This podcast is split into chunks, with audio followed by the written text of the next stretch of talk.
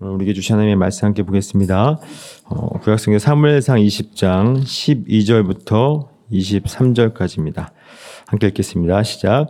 요나단이 다윗에게 이르되 이스라엘의 하나님 여호와께서 증언하시거니와 내가 내일이나 모레 이맘때에 내 아버지를 살펴서 너 다윗에게 대한 의향이 선하면 내가 사람을 보내어 내게 알리지 않겠느냐.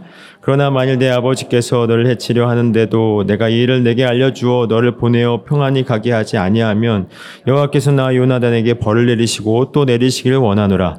여호와께서 내 아버지와 함께 하신 것 같이 너와 함께 하시기를 원하노니 너는 내가 사는 날 동안에 여호와의 인자하심을 내게 베풀어서 나를 죽지 않게 할 뿐 아니라 여호와께서 너 다윗의 대적들을 지면에서 다 끊어 버리신 때에도 너는 내 인자함을 내 집에서 영원히 끊어 버리지 말라 하고 이에 요나단이 다윗의 집과 언약하기를 여호와께서는 다윗의 대적들을 치실지어다 하니라 다윗에 대한 요나단의 사랑이 그를 다시 맹세하게 하였으니 이는 자기 생명을 사랑한 같이 그를 사랑함이었더라. 요나단이 다윗에게 이르되 내일은 초하루인즉 내 자리가 빔으로 내가 없음을 자세히 물으실 것이라. 넌 사흘 동안 있다가 빨리 내려가서 그 일이 있던 날에 숨었던 곳에 이르러 에스엘 바위 곁에 있으라. 내가 관역을 쏘려 함 같이 화살 셋을 그 바위 곁에 쏘고 아이를 보내어 가서 화살 찾으라 하며 내가 짐짓 아이에게 이르기를 보라. 아, 화살이 내 이쪽에 있으니 가져오라 하거든 너는 돌아올지니 여호와께서 살아계심을 두고 맹세하노니 내가 평안 무사할 것이요. 만일 아이에게 이르기를 보라. 화살이 내 앞쪽에 있다 하거든 내 길을 가라. 여호와께서 너를 보내셨음이니라 너와 내가 한 말한 일에 대하여 여호와께서 너와 나 사이 영원토록 계시느니라 하니라 아멘. 어, 마태복음에 보면 예수님께서 이런 말씀을 하십니다. 누구든지 나를 따라오려거든 자기 십자가를 지고 자기를 부인하고 나를 따를 것이니라 라고 말씀을 하고 있죠. 여러분 이게 무슨 말씀일까요? 여러분 기독교의 출발점이 무엇인지 아시나요? 기독교의 출발점. 기독교 출발점 우리가 그렇게 간구하고 있는 복일까요? 말씀이 없으시네요. 복이 아닙니다. 형통, 축복, 건강 우리가 그렇게 바라고 있지만 사실은 기독교의 출발점은 그 복이 아니라 기독교의 출발점은 자기 죄인됨의 고백에 있습니다. 즉 내가 그 죄인됨의 고백, 내가 죄인 맞습니다. 라고 하는 그 고백이 없으면 사실은 예수님과 그 십자가는 여러분과 저와 여러분과 아무런 상관이 없는 거예요. 그래서 이 자리에 아무리 아침에 나와서 기도를 하고 또 눈물을 흘리고 또 찬양을 하고 어, 설교를 들을지라도 내가 죄인됨의 고백, 내가 죄인 맞습니다라는 그 고백이 없다면 우리는 지금 그냥 문화생활 하고 있는 겁니다. 좀 나쁘게 얘기해서 그냥 종교놀이 하고 있는 거예요. 종교놀이 정도 수준밖에 안 되는 겁니다. 앞서 제가 누구든지 나를 따라오려거든 자기 자기를 부인하고 자기를 자기 십자가를 지고 나를 따라 올 것이다. 나를 따를 것이다. 라고 말씀을 했는데 이 말씀은 지금 당장 나는 죽어도 지옥 가는 죄인 맞습니다. 그래서 나는 예수님이 필요합니다. 라는 고백인 거예요. 그것이 바로 이, 말, 이 말씀의 어, 진인 거죠. 그래서 자기 부인이라는 것은 나라는 존재의 실체를 아는 겁니다. 나에게는 더 이상 생명이 없습니다. 나에게는 더 이상 가능성이 없습니다. 소망이 없습니다. 그래서 나는 예수님을 따를 수밖에 없다라는 것이죠. 그래서 우리가 어, 기독교의 출발점은 제가 복이 아니라 바로 자기 부정에 있다라고 죄인의 고백에 있다라고 얘기를 한 겁니다. 근데 지금 다윗과 요나단 얘기를 하고 있는데 제가 왜 자기 부정의 이야기를 했냐면 오늘 본 말씀이 그 얘기를 하고 있기 때문에 그렇습니다. 함께 보도록 하겠습니다. 어, 어저께 어저께까지 어저께 이어서 오늘 말씀을 보면은 어, 그 다윗이 사무엘에게로 이제 피신을 갔죠. 라마 라요스로 이제 도망을 갔습니다. 그리고 나서 이제 요나단으로 갔어요. 요나단에게 갔는데 요나단에게 이제 이야기를 하죠. 야, 네 아버지가 내가 뭔 죄를 지었길래 나한테 그렇게 나를 죽이려고 하냐라고 물어봤어요. 그랬더니 요나단이 아, 우리 아버지가 너 죽이려고 하지 않을 거야. 나한테 그렇게 말씀하신 적이 없어. 그렇게 숨기신 적이 없어. 라고 얘기를 했습니다. 아니야. 그랬더니 다윗이 아니야. 네가 슬퍼할까봐 얘기를 안 한 거지. 지금 죽음이 내 눈앞에 있어. 라고 얘기를 했습니다. 그랬더니 다윗이, 아니, 요나단이, 아, 알았어. 그럼 내가 널 도와줄게. 라고 얘기를 했더니, 얘기를 하니까 다윗이 이렇게 제안을 하죠. 어, 초하루 날, 매년 초하루 날, 어, 자기가 이제 베들레헴에 매년제를 위해서 베들레헴에 가겠다고 어, 이야기를 합니다. 그래서 진짜 가는 건 아니고 그렇게 얘기를 할 테니 말미를 달라고 요나단에게 얘기를 했을 때 내가 허락을 했다고 이야기를 해줘. 그랬을 때 사울 왕이 화를 내면 날 죽이는 걸로 알고 있을게 라고 얘기를 합니다. 그래서 요나단이 뭐라고 했을까요? 내가 얘기를 해줄 거야. 근데 만약 그런 일은 없겠지만 내가 얘기는 해줄게. 그리고 나서 오늘 본문 얘기인 거예요. 오늘 12장, 아니 20장이죠. 20장 12절, 13절입니다. 함께 읽겠습니다. 시작. 요나단이 다윗에게 이르되 이스라엘의 하나님 여호와께서 지원하시거니와 내가 내일이나 모레 이맘때에 내 버지를 살펴서 너희 다윗에 대한 의향이 선하면 내가 사람을 보내어 내게 알리지 않겠느냐. 그러나 만일 내 아버지께서 너를 해치려 하는데도 내가 이 일을 내게 알려주어 너를 보내어 평안히 가게 하지 아니하면 여호와께서 나 요나단에게 벌을 내리시고 또 내리시길 원하노라 여호와께서 내 아버지와 함께 하신 것 같이 너와 함께 하시기를 원하노니라고 말씀하셨어요. 다윗이 어, 어 요나단 요나단이 알려줄게라고 얘기했더니 다윗이 그럼 그걸 어떻게 알 수 있을까라고 물어봤어요. 그래서 요나단이 이제 다윗을 데려 들로 간 겁니다. 들로 가서 이제 이렇게 요나단 얘기를 하고 있는 거예요. 아버지가 그 얘기를 했을 때 아버지가 아버지의 의향이 선하면 내가 사람을 보내서 너한테 알려줄게. 그땐 돌아와라. 라고 얘기를 한 거예요. 근데 만약에 아버지의 의향이 선하지 않고 악한데도 불구하고 내가 알리지 않아서 네가 가는 길이 안전하지 못하고 평안하지 못하면 하나님께서 나를 저주하실 거야. 라고 셀프 저주를 해요. 스스로 저주를 합니다. 그렇게 얘기를 한 거예요. 근데 여기까지 보면 어떤 생각이 드세요? 여러분은 요나단 같은 삶을 사실 수 있습니까? 전 자신이 없는데. 우리의 본성대로는 요나단 같은 삶을 살기가 어려워요. 그죠? 왜냐? 요나단은 지금 사울을 이어서 이스라엘의 왕이 계승 서열 1위였습니다. 그러니까 다윗만 없으면 그 다음 왕이 요나단이 자동으로 되는 거예요. 사울도 그렇게 되기를 바라고 있고, 물론 사울은 요나단이 왕, 물론 요나단이 왕이 되는 것은 결국 자기를 위한 것이었지만, 결국 요나단도 그걸 알고 있었을 겁니다. 그럼 다윗이 정적이 되어야 된게 맞는 거죠. 우리의 본성상. 아닌 것처럼 다 표정을 하고 계신데, 우리의 본성상은 그래요. 근데 요나단이 그렇지 않다라는 겁니다. 다윗을 지금 굉장히 도와주고 있어요. 그리고 아버지의 의향이 약한 것을 내가 알리지 않으면 하나님이 나의 저주를 내릴 거라고 셀프 저주까지 하면 이게 진심이었어요. 진심으로 내가 널 도와주겠다라고 말을 하고 있는 겁니다. 근데 어떻게 요나단이 이렇게 다윗에게 기꺼이 도와주겠다고 이야기를 하고 있는 걸까요? 그 이유가 있겠죠. 저는 이 사무엘 기를 보면 이런 생각이 듭니다. 어저께 말씀을 묵상하면서도 생각을 했지만 이 사울, 이 다윗과 요나단과 이 사울 이야기를 보면서 항상 생각되는 것이 사울을 보면서 항상 제 모습을 봐요. 사울의 모습이 저로 나구나. 항상 그렇습니다. 여러분 한번 생각해 봤으면 좋겠습니다. 사울이 지금 왜 다윗을 죽이려고 하는 걸까요? 골리앗을 때려잡았습니다. 그죠? 골리앗을 때려잡고 나서 그 백성들이 뭐라고 노래를 하죠? 사울이 죽인 자는 천천히요, 다윗은 만만이로다라고 얘기를 했어요. 이 성경에서 이렇게 얘기를 하고 있지만 만약에 여러분의 그 삶의 자리에서 그리고 직장에서 삶의 터전에서 여러분들이 최고였어요. 그동안. 그 전까지 최고였어요. 근데 갑자기 그 사람들이 여러분들을 인정하고 여러분들 칭찬했습니다. 근데 갑자기 굴러온 돌이 여러분들 더 잘하, 여러분들보다 훨씬 더 잘하는 거예요. 사람들이 인정을 하고 여러분 그 사람을 칭찬을 합니다. 그래서 이제 그 사람에게는 만만을 돌리고 여러분에게 천천을 돌려요. 그럼 여러분 어떤 생각이 드십니까? 여러분도 그 사람에게 만만을 돌릴 수 있을까요? 전 자신이 없습니다. 예를 들어서 제가 담임 목사예요. 근데 제가 설교를 잘해요. 설교 잘하는데 갑자기 부목사가 들어왔는데 설교를 나보다 더 잘해. 그럼 저는 어떤 생각이 들까요? 내쫓을까요? 내쫓을 것 같아요. 아마도.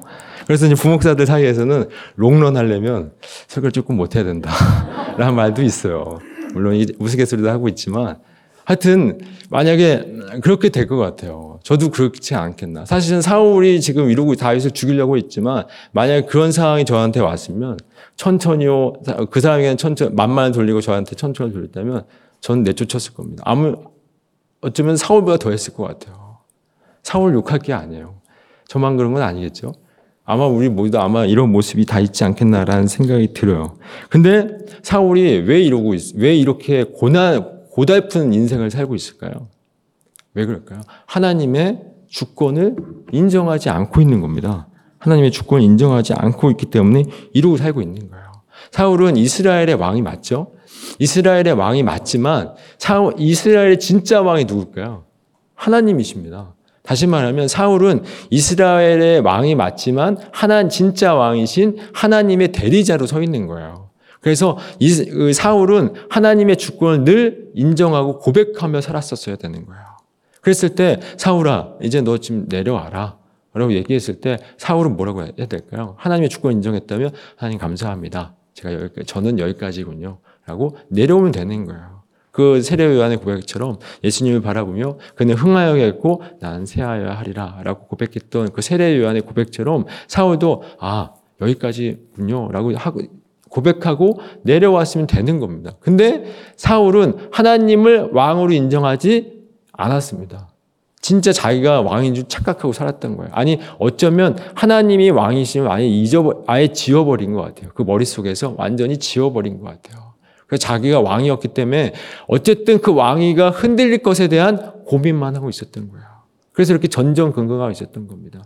근데 근데 그 누구죠? 그 사울의 아들은 요나단은 어땠을까요? 사울과 요나단이 똑같이 골리앗 다윗이 골리앗을 물리친 것을 목도했습니다. 그래서 하나님의 구원을 봤어요. 근데 사울은 하나님의 구원을 받지만 거기서 하나님의 주권을 고백하고 하나님의 주권을 인정했었어야 되는 거예요. 근데 그렇지 않고 사울은 다윗을 본 겁니다. 그 다윗이 자신의 왕권을 흔들리고 빼앗을 것이라고만 거기에만 묶여 있었던 거예요. 그러나 반대로 요나단은 어땠을까요? 요나단은 이렇게 고백을 합니다. 우리 사무엘상 19장 5절 한번 볼까요? 사무엘상 19장 5절 함께 읽겠습니다. 시작. 그가 자기 생명을 아끼지 아니하고 블레셋 사람을 죽였고 여호와께서는 온 이스라엘 위하여 큰 구원을 이루셨으므로 왕위를 보고 기뻐하셨거늘 어찌 까닭 없이 다윗을 죽여 무죄한 피를 흘려 범죄하려 하시나이까라고 이야기를 하고 있어요. 요나단의 고백인데 요나단이 지금 다윗을 뭐라고 고백을 하고 있냐면 다윗은 하나님이 이스라엘을 구원하시기 위한 하나님이 세우신 인물입니다. 라고 고백을 하고 있는 거예요. 즉, 이스라엘을 구원하기 위해서 하나님이 선택하신 자가 누구다? 다윗이다.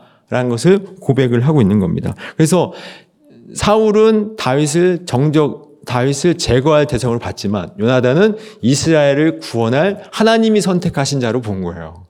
근데 한번 생각해 봤으면 좋겠습니다. 어, 다윗이 하나님이 이스라엘을 구원할 어, 자로 다윗을 세웠었어요.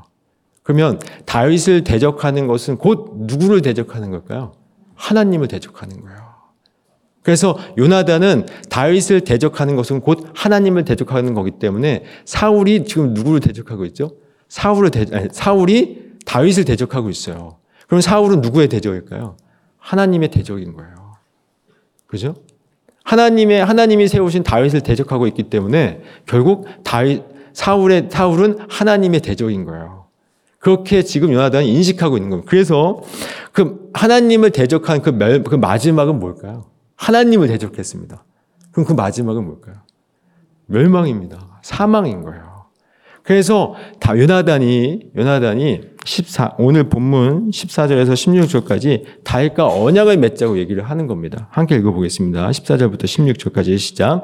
넌 내가 사는 날 동안에 여호와의 인자하심을 내게 베풀어서 나를 죽지 않게 할 뿐 아니라 여호와께서 너 다윗의 대적들을 지면서 다 끊어 버리신 때에도 넌 내 인자함을 내 집에서 영원히 끊어 버리지 말라 하고 이에 요나단이 다윗의 집과 언약하기를 여호와께서는 다윗의 대적들을 치실지어다 하니라. 지금 요나단의 그 인식이 어떤 인식일까요? 지금 다윗을 대적한 자기 사울과 자기의 집안을 지금 뭐라고 얘기하고 죠 다윗의 대적이라고 얘기했습니다. 그리고 결국 뭐라고 했냐면 여호와께서 다 끊어 버리실 거다라고 얘기를 하고 있어요.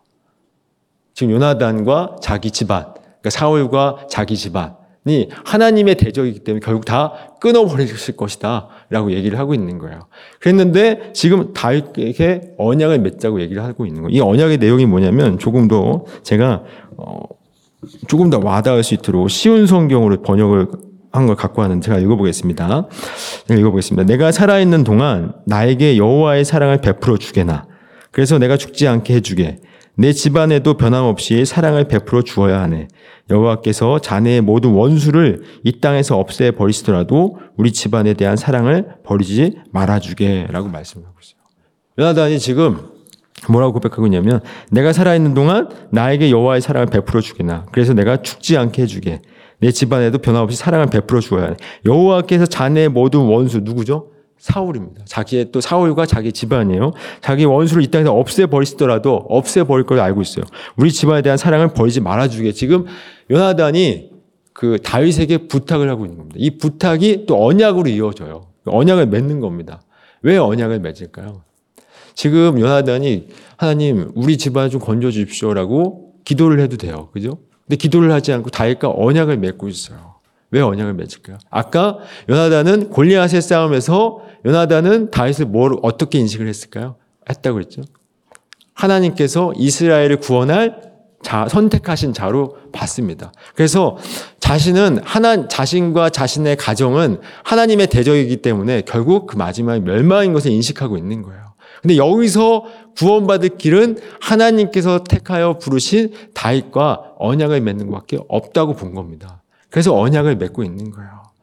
하나님이 이스라엘을 구원하기 위해서 다윗을 세우셨고 그와 언약을 맺어서 지금 언약 하나님 여호와 인자라고 얘기를 했는데 이 인자라는 것은 헤세드라는 단어입니다. 이 헤세드라는 것은 언약적인 사랑을 이야기하고 있는 거예요. 그 언약적인 사랑을 구하고 있는 거예요. 사실 아까도 얘기했지만 요나단은 이스라엘 그 왕이 서, 계승 서열 1위였습니다. 그래서 그 다음 왕이 될 사람이었어요. 근데 왕위에 관심이 없었습니다. 왜 관심이 없었을까요? 더 큰 가치를 바라보고 있었기 때문에 그래요. 다시 말하면 사울과 자신의 집안은 결국 멸망할 것을 자기는 인식하고 있었던 거예요. 결국 우리는 멸망하겠구나. 하고 인식하고 있어요. 그러면 왕위 계승이 멸망할 것을 알았다면 왕위 계승이 소용이 있을까요? 무슨 의미가 있을까요? 아무런 의미가 없는 겁니다. 근데 사울은 자기가 멸망받을 것을 몰랐습니다. 아니, 아예 인식조차 하지 못했어요. 그래서 거기 왕위에만 묶여 있었던 겁니다. 그러나 요나단은 알고 있었어요. 왕위에 관심이 없었던 것이 아니라 사실은 그 왕위보다 지금 멸망받을 자신이 중요한 것은 생명이라는 거예요. 그래서 다윗에게 하나님께서 이스라엘을 구원하기 위하여 세우신 하나님께서 하나님께서 세우신 그 다윗과 언약을 맺은 겁니다. 그래서 지금 이 말씀을 하고 있는 거예요. 그래서 우리의, 우리의 집안이 하나님께 멸망받을지라도 그 사랑을 구하고 있는 겁니다. 헬세드의 사랑을 구하고 있는 거예요. 그래서 언약을 맺고 있는 겁니다. 근데 아까도 얘기했지만 어, 요나, 다윗을 향한 요나단의 사랑이 진심이었습니다. 그래서 그 진심이었기 때문에 그 진심이 또 삶으로 이어져요. 그래서 이렇게 고백을 합니다. 그 다음 절 17절 말씀 이렇게 고백합니다. 함께 읽어보겠습니다. 시작. 다윗에 대한 요나단의 사랑이 그를 다시 맹세하게 하였으니 이는 자기 생명을 사랑함 같이 그를 사랑함이었더라라고 말씀을 하고 있어요. 지금 요나단이 다윗을 뭐라고 여기고 있죠? 자기 생명처럼 사랑하고 있다라고 말씀하고 있어요. 왜 그랬을까요? 왜 이렇게 고백을 했을까요? 다윗으로 말미암아 자기가 구원 건져내을 받을 것을 알고 있었기 때문에. 그래서 다윗을 생명처럼 사랑하고 있었던 거예요. 그리고, 그리고 그 생명처럼 사랑하고 있었던 그 고백이 삶으로 이어집니다. 18절부터 22절까지 한번 읽어 보겠습니다. 시작. 요나단이 다윗에게 이르되 내일은 초하루인즉 내 자리가 빔으로 내가 없음을 자세히 물을 거라. 너는 사흘 동안 있다가 빨리 내려가서 그 일이 있던 날에 숨었던 곳에 이르러 에셀 바위 곁에 있으나 내가 관역을 쏘려 함 같이 화살셋을 그 바위 곁에 쏘고 아이를 보내어 가서 화살을 찾으라 하며 내가 짐짓 아이에게 이르기를 보라 화살이 내 이쪽에 있으니 가져오라 하거든 너는 돌아올지니 여호와께서 살아계심을 두고 맹세하노니 내가 평안히 무사할 것이요 만일 아이에게 이르기를 보라 화살이 내 앞쪽에 있다 하거든 내 길을 가라 여호와께서 너를 보내셨음이니라라고 말씀하고 있어요. 지금 어, 요나단이 아까 다윗이 요나단에게 그걸 어떻게 알 수 있어? 라고 얘기를 물어봤죠. 그리고 이제 들로 가서 이제 얘기를 하고 나서 이제 요나단 얘기를 하고 있는 거예요. 너는 에스에바에 숨어 있어라. 라고 얘기를 하고 있어요. 그리고 내가 화살 셋을 쏠 테니까 화살 셋을 쏘고 나서 아이에게 이야기를 할게. 내 앞쪽에 있어. 내 이쪽에 있으니 가져오라. 라고 그 아이에게 이야기하면 넌 무사히 돌아오면 돼. 그러나 어, 내 아, 이쪽에 있다는 말이 아니라 내 앞쪽에 있거든. 내 앞쪽에 있다라고 얘기를 하면 너는 그냥 그 중에서 멀리 도망가면 되겠다라고 얘기를 하고 있는 거예요. 진심이었습니다. 요나단은 다윗을 향한 것이 진심이었어요. 근데 이러한 진심이 어떤 고백 때문에 있을까요? 다윗을 보면서 하나님이 이스라엘을 구원하시기 위해서 다윗을 세우셨다는 것을 요나단이 목도를 했기 때문에 그래요. 그리고 그 마지막 자신은 멸망받을 자라는 사실을 인식하고 있었기 때문에 다윗을 향한 마음이 진심이었던 겁니다. 한번 생각, 제가 왜 이 이야기를 하고 있냐면 한번 생각해 봤으면 좋겠습니다. 여러분, 우리, 서, 제가 서두에 어, 기독교인은, 기독교의 출발점은 바로 죄에 대한 인식이라고 했어요. 그죠? 죄에 대한 고백이 기독교의 출발이라고 했습니다. 근데 과연 우리가 정말 그리스도인이라고 하고 있는데 우리가 정말 죄인됨의 고백을 정말 저와 여러분이 정말 하고 있느냐라는 것을 제가 묻고 있는 겁니다. 지금 요나단은 지금 사울과 달리 자신이 멸망받을 자라는 사실을 인식하고 있기 때문에 다윗을 이렇게 보고 있는 겁니다. 그렇다면 정말 저와 여러분이 정말 지금 당장 멸망받을 죄인임을 고백하고 있습니까? 멸망받을 죄인임을 고백하지 않고 있다면 우리는 요나단이 다윗을 바라본 것처럼 우리 또한 예수님을 그렇게 바라보지 않는 거예요. 정말 예수님, 우리는 아까 제가 사울을 바라보면서 제 모습을 본다고 얘기를 했지만 여전히 내가 죄인됨을 고백하지 않다면 우리는 여기에 묶여 있을 수밖에 없는 겁니다. 지금 당장 예수님께서 한 시간 뒤에 오실지 또 내일 오실지 모레 오실지는 아무도 몰라요. 이 예배가 마치고 저 문에 문 밖으로 나갔을 때 예수님이 오실지 아무도 모릅니다. 그죠? 그랬을 때 우리가 구해야 될 건 뭘까요? 멸망받을 나라, 나라는 존재가 멸망받을 존재라는 사실을 깨달았다면 지금 이 땅에서의 그 고민이 지금 고민이 될까요? 그렇지 않습니다. 하나님의 사랑을 붙잡겠죠. 그 하나님의 사랑인 예수님을 붙잡겠죠. 지금 당장 우리가 망한다고 한다면 예수님이 오신다고 한다면 내일 예수님이 오신다고 한다면 여러분들의 고민을 계속해서 고민하고 계실까요? 고민하고 계실까요? 그렇지 않습니다. 우리가 고민해야 될 바는 우리가 바라봐야 될 것은 이 땅의 것이 아니라 누구를 바라봐야 될까요? 우리가 멸망받을 잘 아는 사실을 인식하고 그 거기서 건져냄을 허락하실 예수님을 바라봐야 되는 거예요. 누구든지 나를 따라오려거든 자기를 부인하고 자기 십자가를 지고 따를 것이다.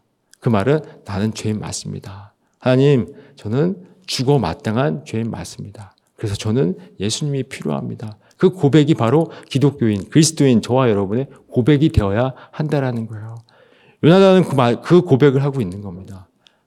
지금 다윗을 바라보면서 아 우리는 멸망받을 자 맞습니다. 그래서 다윗과 언약을 맺고 있는 겁니다. 하나님께서 구원하시기 위하여 세우신 다윗과 언약을 맺고 있는 거예요. 그렇다면 우리는 누구를 바라봐야 될까요?